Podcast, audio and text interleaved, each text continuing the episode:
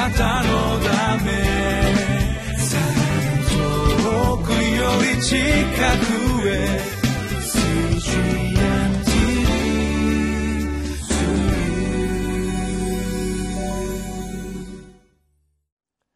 皆さんこんにちは。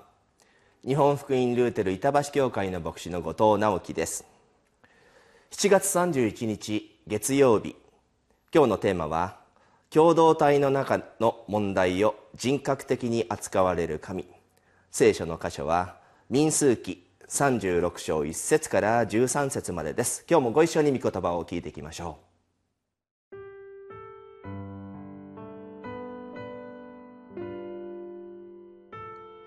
う。民数記36章1節から13節。ヨセフ族の一つマナセの子マキルの子ギルアデの氏族に属する諸家族の頭たちが進み出てモーセとイスラエル人の諸家族の頭である家長たちに訴えていった主はあの土地をくじによってイスラエル人に相続地として与えるようにあなたに命じられました。そしてまた私たちの親類セロフハデの相続地を彼の娘たちに与えるようにあなたは主に命じられています。もし彼女たちがイスラエル人の他の部族の息子たちに嫁いだなら彼女たちの相続地は私たちの父祖の相続地から差し引かれて彼女たちが嫁ぐ部族の相続地に加えられましょう。こうして私たちの相続地の辞書は減ることになります。イスラエル人のヨベルの年になれば、彼女たちの相続地は、彼女たちの嫁ぐ部族の相続地に加えられ、彼女たちの相続地は、私たちの父祖の部族の相続地から差し引かれることになります。そこでモーセは、主の命により、イスラエル人に命じて言った。ヨセフ部族の訴えは最もである。主がセロフハデの娘たちについて命じて仰せられたことは次の通りである。彼女たちはその心にかなう人に嫁いでよい。ただし、彼女たちの父の部族に属する士族に嫁がなければならない。イスラエル人の相続地は一つの部族から他の部族に移してはならない。イスラエル人はおのおのその父祖の部族の相続地を固く守らなければならないからである。イスラエル人の部族のうち相続地を受け継ぐ娘は皆、その父の部族に属する士族の一人に嫁がなければならない。イスラエル人がおのおのその父祖の相続地を受け継ぐためである。こうして相続地は一つの部族から他の部族に移してはならない。イスラエル人の部族は、おのおのその相続地を固く守らなければならないからである。セロフアデの娘たちは、主がモーセに命じられた通りに行った。セロフアデの娘たち、マフラ、ティルツァ、ホグラ、ミルカ及びノアは、その叔父の息子たちに嫁いだ。彼女たちは、ヨセフの子、マナセの子孫の士族に嫁いだので、彼女たちの相続地は、彼女たちの父の士族の部族に残った。これらは、エリコに近いヨルダンのほとりのモアブの草原で、主がモーセを通してイスラエル人に命じた命令と定めである。いよいよ民数記も最終章に入りました。今日の箇所はこの民数記を締めくくるにふさわしい内容じゃないかなと思います。えー、今日の箇所は娘たちに与えられた相続地に関する問題という込み出しが一節の前のところに書いてある箇所です、まあ、土地についての事柄なんですけれどもいやもう出エジプトを果たしてそしてカナンの地に入った人々のあの時代大昔にこんなことが話し合われていたんだな。こういう問題で人々は悩んでいたんだな。まあそれも今の私たちと本当に変わらない生活のそのありようが今日の箇所からも見えてくるわけなんですけれども、まあ、結婚をする時に困ったなという話にまあなったわけだったんですよね。ちょうどヨセフ族のマナセのその子孫といいましょうか。人々そして、えー、ツロフハデの娘たち5人の娘がいました。えー、まあ彼女たちが、まあ、当時では珍しかったと言いましょうか。女性がですねそのもともとの家族の土地をこう受け継いだ。その受け継いだ土地をですねその女性たちが別の部族の人たちと、まあ、イスラエルの人たちですよ。イスラエルの部族と結婚するときに、えー、夫になる人の部族のものにその相続したはずの土地がこうなってしまうというところなわけなんですね。ですからマナセの固有の土地だったものがもしベニヤミンの士族の人と結婚したらベニヤミンのの士族の土地になってしまう。これは困ったどうしようというまあ話になった、まあ、そこで、えー、ですね、えー、モーセがですね、えー、神様にそのどうしたらいいか。そしてその主の命によりイスラエル人に命じたという、まあ、その命じられた言葉が今日ここに語られているわけなんですけれども、まあ、結論から言うと同じ部族の中であなた方は結婚をしなさい。別々の部族と結婚するとどっちのその土地がどっちのものになるのかというそういうこう争いじゃないですけど問題が起こってくるから。皆さんはその自分の部族の中の人と配偶者を選びなさい。もちろん同じ部族の中であれば誰と結婚してもいいよというふうに語られているわけなんですね。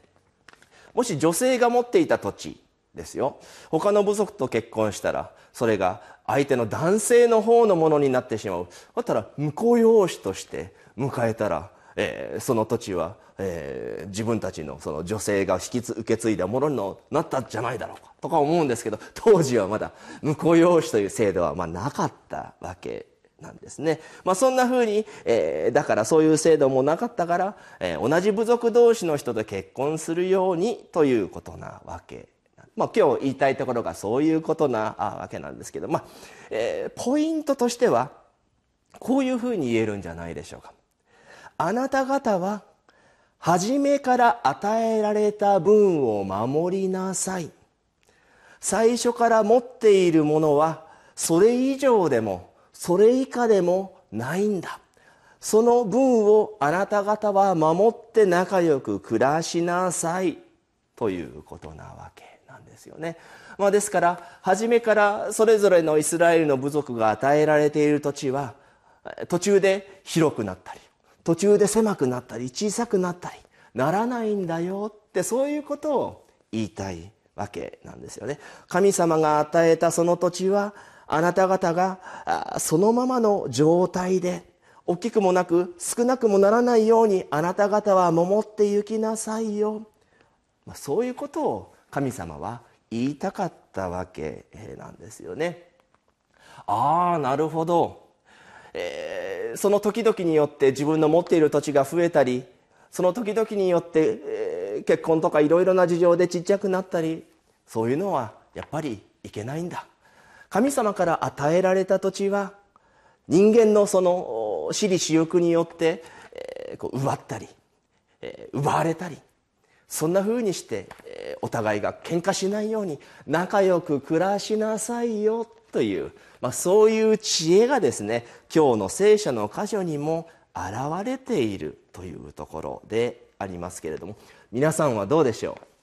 皆さんは与えられているものをもっと増やしたいとか少なくならないようにキープしようとかそういう思いで必死になっていることはありませんか？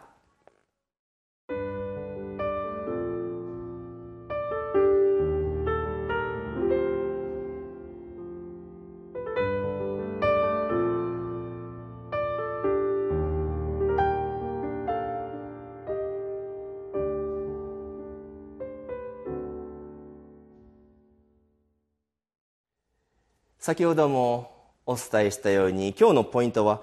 神様から初めから与えられた分を守っていく。その与えられた分量それ以上でもそれ以下でもないそのままの状態を守っていくことの大事さということでありました。これは個人私たち一人一人個人の問題ではなくその土地部族の全体の土地についての話でありますからこれ私たちにとっても切実な現代における問題というか、実際に当てはめることもできるかと思います。今日ちょうど結婚する相手の話でしたよね、イスラエルのその部族の中であれば誰でもいいっていうんじゃなくて自分たちの部族の中のな内側の人間人と結婚相手を見つけなさい。っていうところでしたよね。まあ、内側の人々であれば結婚相手はあなた方好き好きになった同士でいいよ。もう昔はですね親が決めた相手と結婚しなきゃならないそして本人は嫌な思い苦しい思いしたわけですよねでも今現代でいうと別に国際結婚というのも通常普通に起こり得ますからあなた方は日本人のうちが中でだけ結婚しなさいっていうわけじゃないわけなんですよね。まあ、そういう意味では私たちはみんなのために全体の分量を守るためにみんなで決めたことを守っていくというそういう大事な部分ともう一つは自分がこうしたいっていうところ気持ちの自分の個人の気持ちを大事にしていくそのみんなのためと自分がこうしたいというのとこの両方のバランスの中で生きているというところなわけなんですよね。世界の平和っていうのは実はそういうところで保たれているというふうに言えるのではないでしょうか。世界全体が安定をして守られていくために私たちはそれぞれ自分の自由も大切にしつつみんなの平和みんなと仲良くやっていくっていうのがあの法律の原則でありますからそのような自分の自由とみんなのためというところの間のこのバランスを大切に生きなきゃいけないというところなわけなんですね。まあ、今日の箇所は、えー、同じ部族の中であれば誰でもいい同じ部族の人たちと結婚することによって全体のその民族の土地の広さが守られていくという話ですから。私たちそれも大事にする。みんなのその決めた土地の広さも大事にしていく。そして私は自分はこの中で好きな人と自分の自由で結婚していきたい。そのバランスの中で生きていく。神様それをちゃんと分かってくれている。そんな風な形で今日の民数記が閉じられていくということになっていく。繰り返します。自分の個人の自由とみんなで決めた範囲を守っていく。その両方がそのバランスが大事だというお話でありました。お祈りを捧げましょう。天の父なる神様。神様から与えられたものをそのままの状態でそのままの分量で守っていくために私たちはお互いがお互い仲良く冷静に自分の自由も考慮しながら決めていく。その大事さを新明記のその一つ一つの戒めに見ていくことができたように思います。神様どうぞ私たちが冷静に自分がどのように判断したらよいかを冷静に決めていくための知恵と力を与えてくださいますように。これまでの民数記の学び感謝して主イエス様の皆によって祈ります。アーメン。あなたのため遠くより近くへ。